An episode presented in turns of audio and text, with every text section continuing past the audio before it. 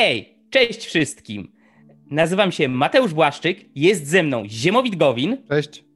I chcielibyśmy Was bardzo serdecznie powitać w kolejnym, czwartym już sezonie naszego wideo podcastu filozoficznego Klasa Atlas. Minęło ładnych parę miesięcy, odkąd skończyliśmy nagrywać i wrzucać odcinki trzeciego sezonu. Przepraszamy za zwłokę i przepraszamy, że trochę zajęło nam powrócenie do formatu klasy Atlasa. Było to spowodowane czynnikami trochę zależnymi od nas, trochę nie, ale przede wszystkim także tym, że tematy, które będziemy omawiać w czwartym sezonie, bywają nieco bardziej złożone, skomplikowane, może trochę trudniejsze, ale myślę, że dadzą wiele satysfakcji i Wam, słuchającym, i nam, kiedy będziemy o tym opowiadać, bo no, będzie się działo. Także czwarty sezon Klasy Atlasa. Witamy po długiej przerwie w pierwszym odcinku. E, I na samym początku może powiedzmy, o czym będzie ten sezon. Jakie tematy będziemy tutaj poruszać. Czwarty sezon będzie troszeczkę inny od poprzednich, jeśli chodzi o rozłożenie tematyki, o rozłożenie treści pomiędzy odcinki. Będziemy omawiali trzy dość duże bloki tematyczne. Jeśli pamiętacie z pierwszego sezonu, na przykład mieliśmy blok tematyczny o wartościach i o teorii wartości w filozofii obiektywizmu. Tym razem będziemy mieli znacznie szersze bloki tematyczne, ponieważ pierwszym będzie metafizyka w filozofii obiektywizmu, drugim, w dużej mierze powiązanym z pierwszym tematem, będzie epistemologia obiektywizmu, czyli pierwszy blok tematyczny będzie co jest, co tam w świecie w ogóle istnieje, a drugim blokiem tematycznym będzie skąd my to wiemy, że to jest i co jest, czyli będzie o naturze świata, a następnie o naturze naszego poznania i naszej świadomości i naszych zmysłów i tak dalej. I później będzie trzeci blok, czyli filozofia polityki. To jest coś, co do czego wiem, że część przynajmniej z naszych słuchaczy bardzo na to czeka i bardzo liczy. Ponieważ te tematy będą dosyć, tak jak już mówiłem, złożone, skomplikowane, możliwe, że ciężkie, będziemy je przeplatać. Postaramy się robić jeden odcinek z bloku tematycznego, przeplatany kolejnym odcinkiem w luźniejszej tematyce. Czyli będzie odcinek metafizyki, odcinek luźny, odcinek metafizyki, odcinek luźny, odcinek epistemologii, odcinek luźny i tak dalej, i tak dalej, i tak dalej. Mówię dlatego, żeby tutaj widzowie byli z góry przygotowani na to, czego się mogą spodziewać. Jeśli bardziej czekają na te ściśle filozoficzne tematy, no to one będą się pojawiały co drugi odcinek. Myślę, że to tyle słowem wstępu. Ziemowicz, czy chciałbyś coś dodać? Tak, chciałbym dodać to, żebyście pamiętali, żeby, ponieważ te odcinki będą bardziej techniczne, my oczywiście, tak jak zawsze, będziemy starali się tę treść przekazywać w sposób przystępny dla każdej osoby. Natomiast pamiętajcie, że te odcinki warto, czy nawet powiedziałbym, że trzeba, żeby z nich więcej wyjąć, wynieść, trzeba będzie oglądać po prostu razem. Innymi słowy, te odcinki będą ze sobą bezpośrednio powiązane, to znaczy te odcinki bardziej techniczne. Będzie jeden odcinek te jakiś techniczny, następny luźny i potem kolejny techniczny, który będzie do poprzedniego technicznego nawiązywał. I tak też dzisiaj y, będziemy, zrobimy taki wstępny odcinek do aksjomatów w obiektywizmie. Czym są Zanim... aksjomaty? Zaraz przejdziemy do tego tematu, tylko zanim przejdziemy, chciałbym, ponieważ zaczynamy nowy sezon, jeszcze raz poprosić starych i nowych użytkowników, i nowych użytkowników naszego kanału, czyli widzów, o zasubskrybowanie kanału, jeśli jeszcze tego nie zrobiliście. Jeśli spodoba Wam się treść i spodoba Wam się forma naszych wideo podcastów, prosimy o kciuki w górę na YouTubie, prosimy o polubienie naszych wideo na Facebooku. Prosimy o polajkowanie naszego fanpage'a obiektywizm.pl, gdzie będą pojawiać się linki do wszystkich odcinków Klasy Atlasa, równoległego wideo podcastu komentującego bieżące wydarzenia polityczne, czyli komentarza Atlasa. I jeśli tylko uznacie to za warte, mam nadzieję, że uznacie, szerujcie, udostępniajcie te filmy, e, wysyłajcie innym ludziom, komentujcie, dawajcie znać, co Wam się podobało, co Wam się nie podobało, nad czym powinniśmy popracować i tak dalej, i tak dalej, i tak dalej. To jest dla nas naprawdę wielka pomoc. Dla Was często jest to jedno kliknięcie lewym przyciskiem myszki, a dla nas jest to różnica pomiędzy być, a nie być kanału. E, I tak jak Ziemowit powiedział, oglądajcie bloki, tema, tematy z bloków tematycznych. Może nie razem, bo to się źle kojarzy, ale jeden po drugim, wspólnie. E, oddaję Ci głos, Ziemowit. Tak, i pierwsze tematy techniczne, które podejmiemy, będą dotyczyły aksjomatów w obiektywizmie.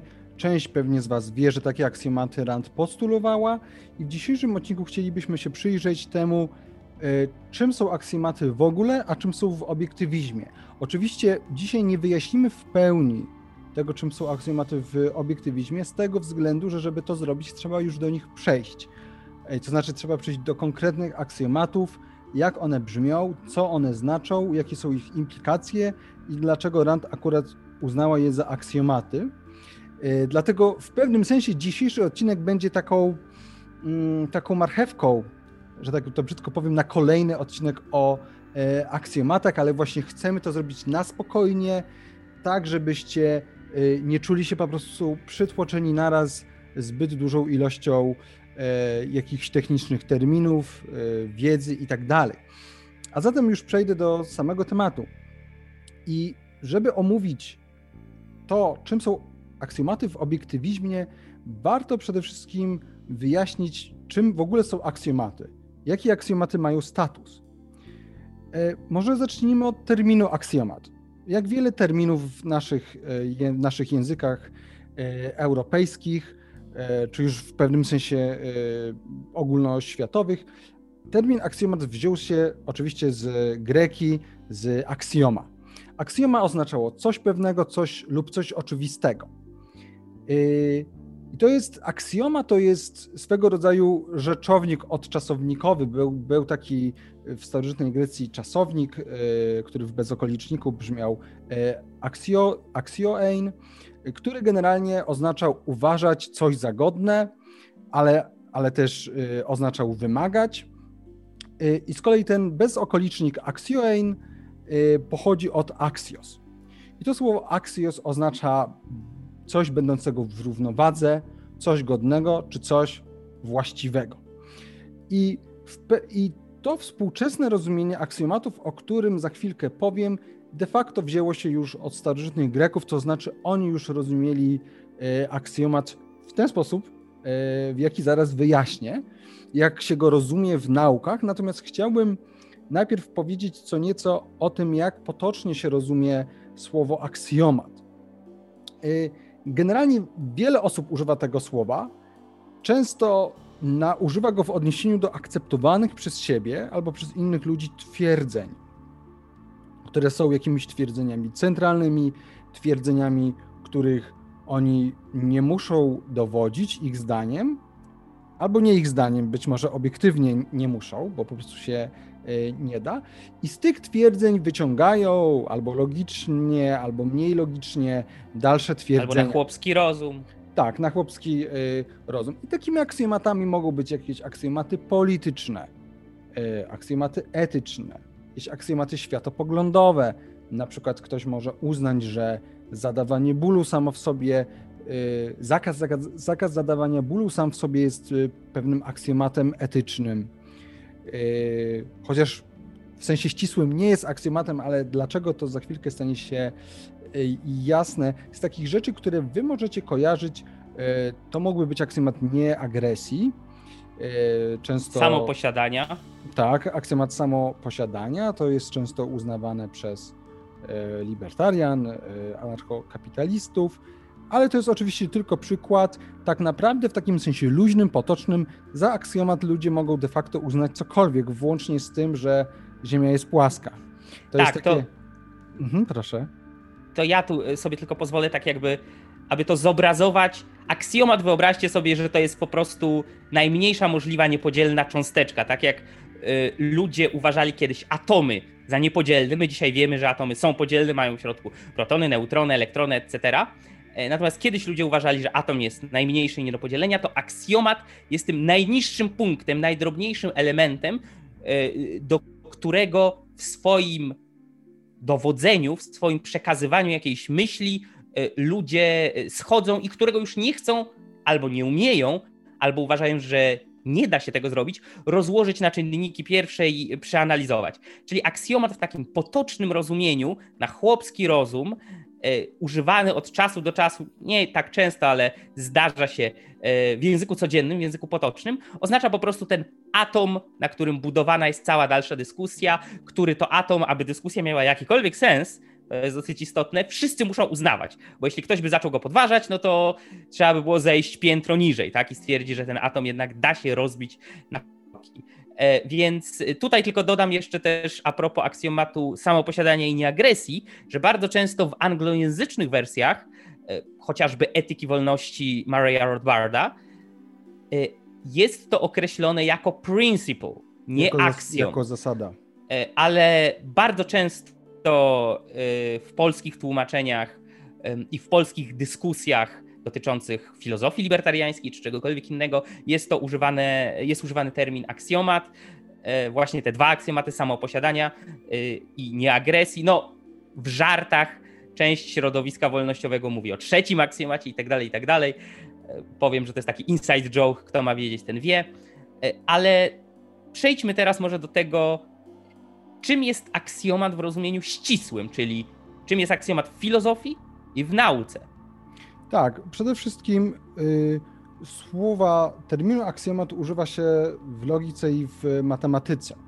I aksjomat to jest w matematyce i w logice to jest pewne zdanie prawdziwe, uznaje się za zdanie prawdziwe, którego się już nie dowodzi. Czyli aksjomat to jest taki rodzaj zdania, który my przyjmujemy i on stanowi jakiś punkt wyjścia albo główną niepodważalną przesłankę, z której wszystkie inne twierdzenia mają dalej wynikać. Y, czasami oczywiście to może być kilka aksjomatów, które równorzędnie my przyjmujemy i na podstawie tychże kilku aksjomatów, to mogą być dwa, trzy, cztery, pięć, y, dalej tworzymy swoje jakieś modele mm, albo jakieś swoje koncepcje, być może filozoficzne, jeżeli jest to aksjomat e, filozoficzny. Generalnie aksjomaty mm, w naukach ścisłych, to, to znaczy mam na myśli tutaj logikę i matematykę się dzieli na logiczne i na pozalogiczne. Ja to mówię gwoli ścisłości, e, to nie jest aż tak samo w sobie istotne. Aksjomaty logiczne to są takie, które uznajemy za prawdziwe e, w danym systemie logicznym, który jest definiowany przez te aksjomaty. E, na przykład weźmy taki aksjomat, że A i B implikuje A. Tak, jeżeli mamy e, zdanie A i zdanie, i zdanie B w koniunkcji, to z tej koniunkcji wynika logicznie, że A jest prawdziwe. E, albo inny aksjomat to może być aksjomat równości, czyli dla każdego x x jest tożsamy z. Yy, I drugi rodzaj aksjomatów to są aksjomaty pozalogiczne yy, i to są aksjomaty głównie w teoriach matematycznych, na przykład twierdzenia arytmetyki yy, a plus b równa się b plus a, czy b razy a równa się a razy b. Tak więc to są, więc to są pewne aksjomaty, które już dotyczą poszczególnych gałęzi matematyki, Y, które się przyjmuje, których się nie dowodzi. I to jest takie, więc mamy już te dwa rozumienia. Mamy to rozumienie takie potoczne, nieścisłe y, i mamy to rozumienie ścisłe, logiczne, matematyczne, być może też filozoficzne. Y, I teraz już chcemy przejść do tego, jak aksjomaty w obiektywizmie, bo one się troszeczkę różnią, nie w pełni, ale trochę, od aksjomatów, od aksjomatów rozumianych potocznie, ale też od aksjomatów rozumianych w logice i w matematyce. Więc przede wszystkim e, aksjomaty w obiektywizmie i jeszcze raz chciałbym podkreślić, że w pełni to zrozumiemy już jak przejdziemy w kolejnym odcinku technicznym do tych samych aksjomatów. więc uzbrojcie się w cierpliwość. To jest na razie abstrakcyjny opis. Przede wszystkim aksjomaty w obiektywizmie są samo oczywiste na poziomie percepcyjnym. Czyli to są pewne aksjomaty, które my uchwytujemy za pomocą percepcji.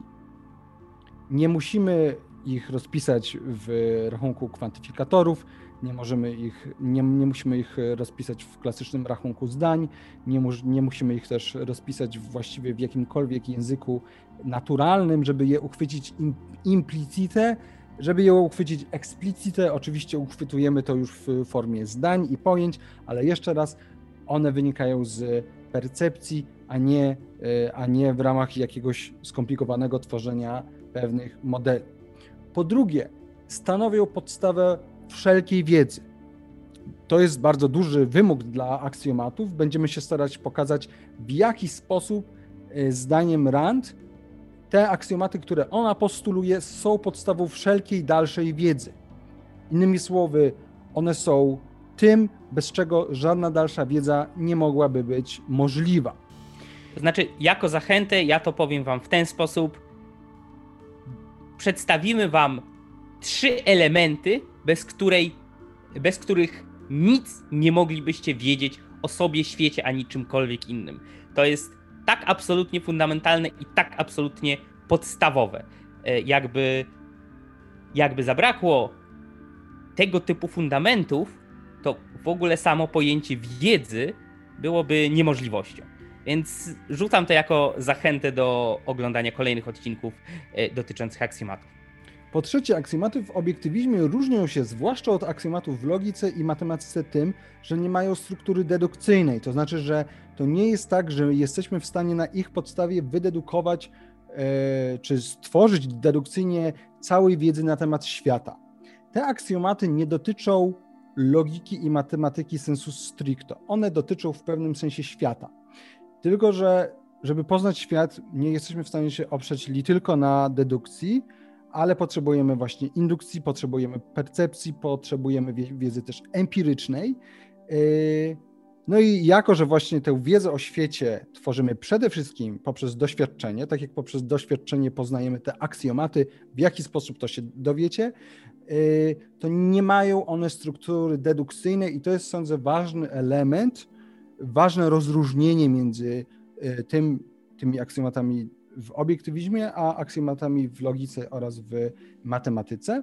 Po czwarte, nie służą budowaniu modeli, to już, to już niejako powiedziałem, ponieważ te, to nie są, y, na ich podstawie nie tworzymy y, modeli teoretycznych, matematycznych czy logicznych po prostu. Y, no i coś tak, Mateusz? Widzę, że. Tak, mam pytanie do Twojego po trzecie i po czwarte. Myślę, że część widzów też mogło to przejść na myśl. Y, czy za przykład takiego tworzenia całej struktury dedukcyjnej i budowania modeli w oparciu o aksjomaty y, można by podać na przykład system Kartezjusza, czyli wyjść z tej fundamentalnej dla niego przesłanki cogito ergo sum, myślę więc jestem, na której on później budował, budował, budował, budował cały gmach i całą strukturę swojej filozofii i czy to byłby, byłaby dobra Mm, dobre przeciwieństwo względem e, tego rozumienia aksjomatów, o jakim my będziemy tu mówić? To jest bardzo dobre pytanie. Ja myślę, że ja myślę, bo oczywiście Kartezjusza wskazuje się jako, wskazuje się jako, jako przedstawiciela tej epistemologii takiej fundacjo, fundacjonalistycznej, e, gdzie mamy pewien fundament e, i na tym fundamencie próbujemy dalej budować. Przyznam szczerze, że mm, po pierwsze musielibyśmy sprawdzić, czy faktycznie Kartezjusz miał takie intencje, by wszystko tutaj zrobić e, dedukcyjnie. I szczerze w to wątpię. E, być może na jakimś niskim poziomie przy tym fundamencie, ale nawet jeżeli miał, miał taką intencję, to trzeba by sprawdzić, czy faktycznie e, ta dedukcja tam zachodziło wynikanie logiczne i ta, de, i ta dedukcja faktycznie tam działała. Coś takiego wydaje mi się, że próbował stworzyć Spinoza w swoim, w swoim e, traktacie, e, który szybko tutaj muszę, ponieważ zapomniałem tytułu, także sprawdzę. Etyka w porządku geometrycznym dowiedziona.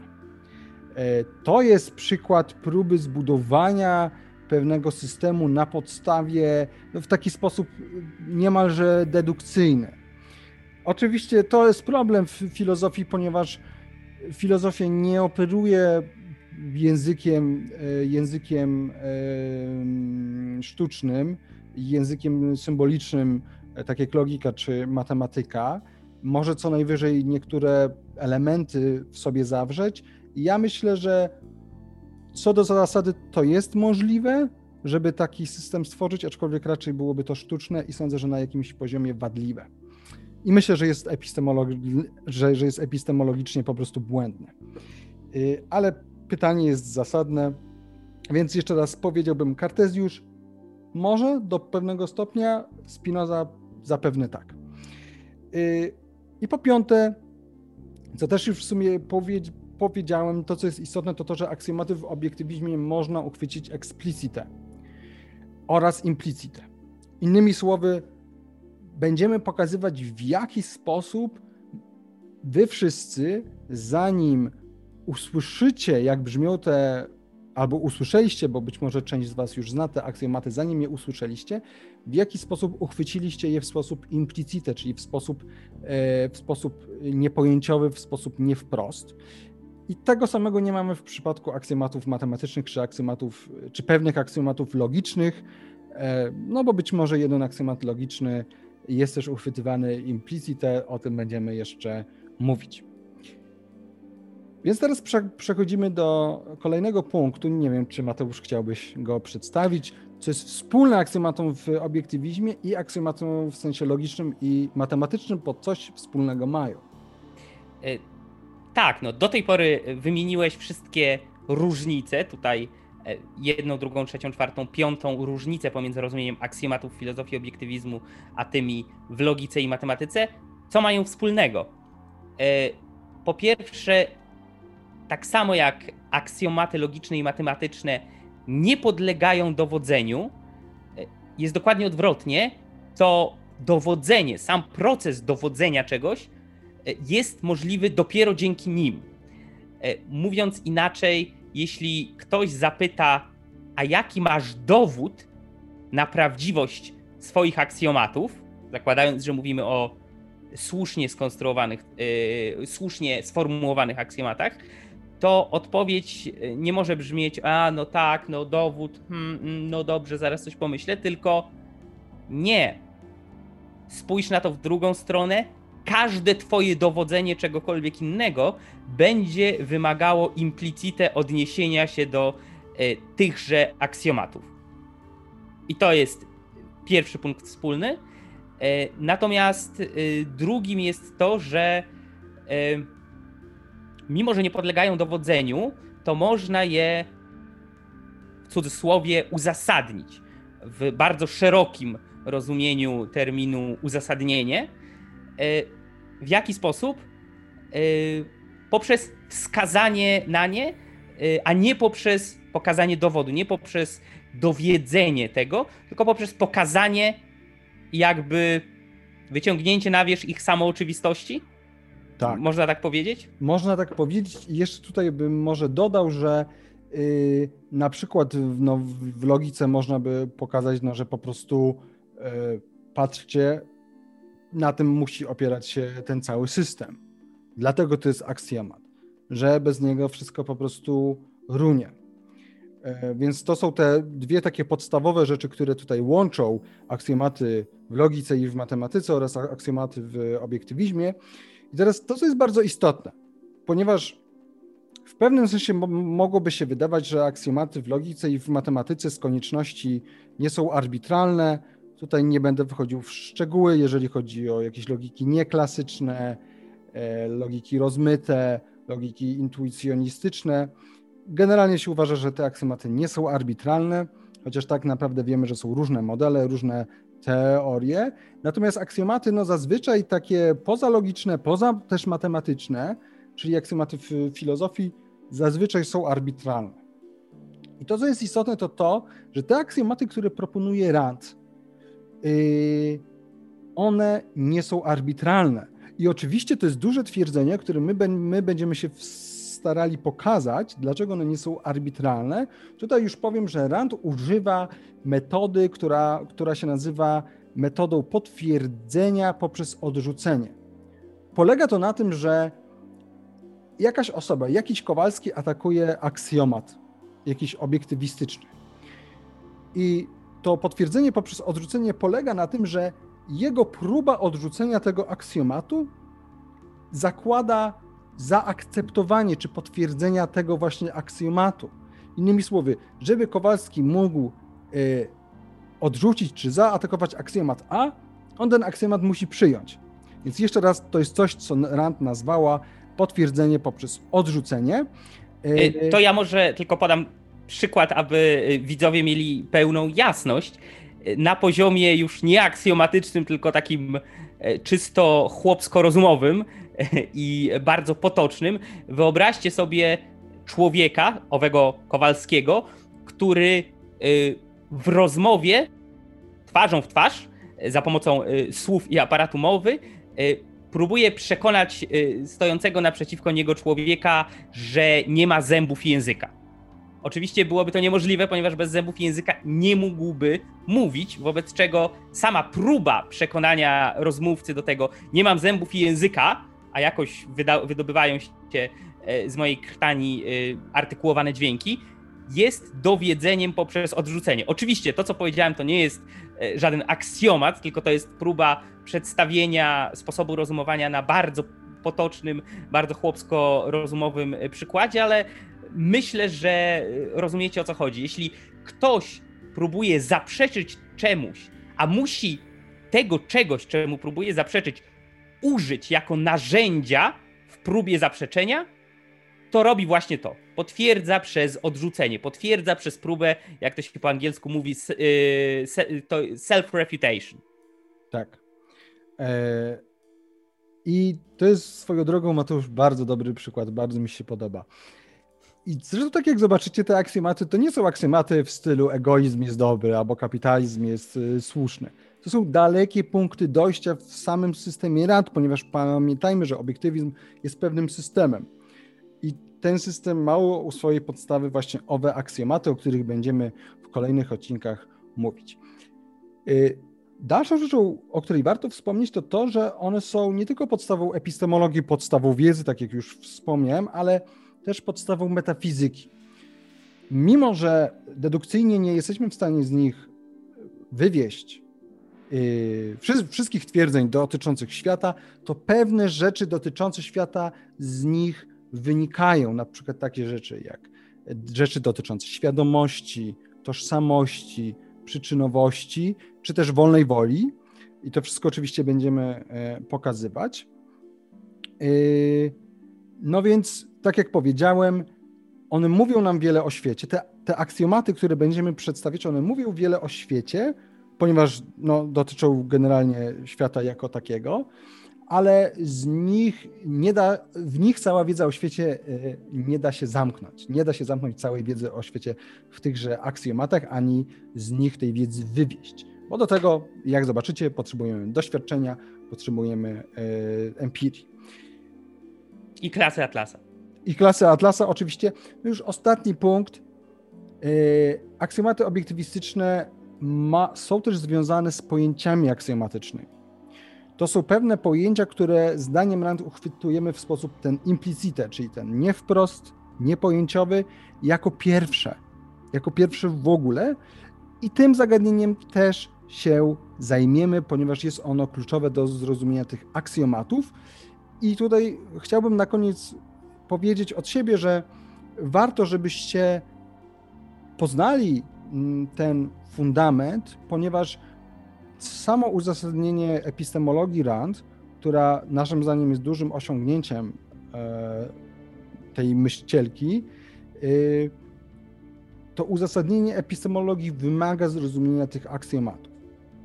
Więc tak jak powiedziałem, oglądajcie te odcinki e, jako całość. Mateusz? Ja pozwolę sobie tylko wobec tego krótko dla naszych widzów podsumować. Zaczęliśmy dzisiaj temat z pierwszego bloku, czyli z metafizyki. Powiedzieliśmy o istnieniu i o tym, czym są aksjomaty, zarówno w rozumieniu potocznym, w rozumieniu logicznym i matematycznym, jak i konkretnie, szczegółowo już aksjomaty w obrębie systemu filozofii obiektywizmu. Powiedzieliśmy, że i dlaczego mają status podstawy wszelkiej wiedzy i dlaczego próba zaprzeczenia im albo próba negacji ich istnienia prowadzi wprost do ich potwierdzenia ich afirmacji. A wkrótce, w kolejnym odcinku, a w zasadzie za dwa odcinki, bo następny zgodnie z naszymi ustaleniami będzie odcinkiem luźniejszym, wkrótce dowiecie się o czym, ale za dwa odcinki przejdziemy już do konkretnych aksjomatów. Nie tylko je wymienimy, nie tylko je wyjaśnimy, nie tylko spróbujemy przekonać was, że i dlaczego e, są e, podstawą wszelkiej wiedzy i że i dlaczego nie da się ich obalić na zasadzie pokażę teraz dowód, dlaczego ten aksjomat nie jest prawdziwy, ponieważ pokazanie dowodu będzie wymagało odwołania się do tego aksjomatu. No i mamy nadzieję, że skłoni was to do zachęci, do trochę głębszego namysłu nad swoim życiem, światem, filozofią e, Ayn Rand i filozofią w ogóle, jako że to tylko tak rzucam jako taki ostatni kamyczek. Ci, którzy oglądali nas w trzech poprzednich sezonach, pierwszy, drugi, trzeci sezon Klasy Atlasa, musicie wiedzieć, że wszystko to, co tam powiedzieliśmy, opiera się właśnie na tym, o czym będziemy mówić teraz. To znaczy, żadnej z tamtych rzeczy nie dałoby się przekazać, dowieść, zrozumieć, gdyby nie to, o czym będziemy mówić w najbliższych odcinkach poświęconych metafizyce. Mam nadzieję, że to jest kolejna lekka zachęta. Też tak sądzę. Za dzisiaj bardzo Wam dziękujemy i widzimy się niedługo. Lajkujcie, szerujcie i do zobaczenia za tydzień. Cześć.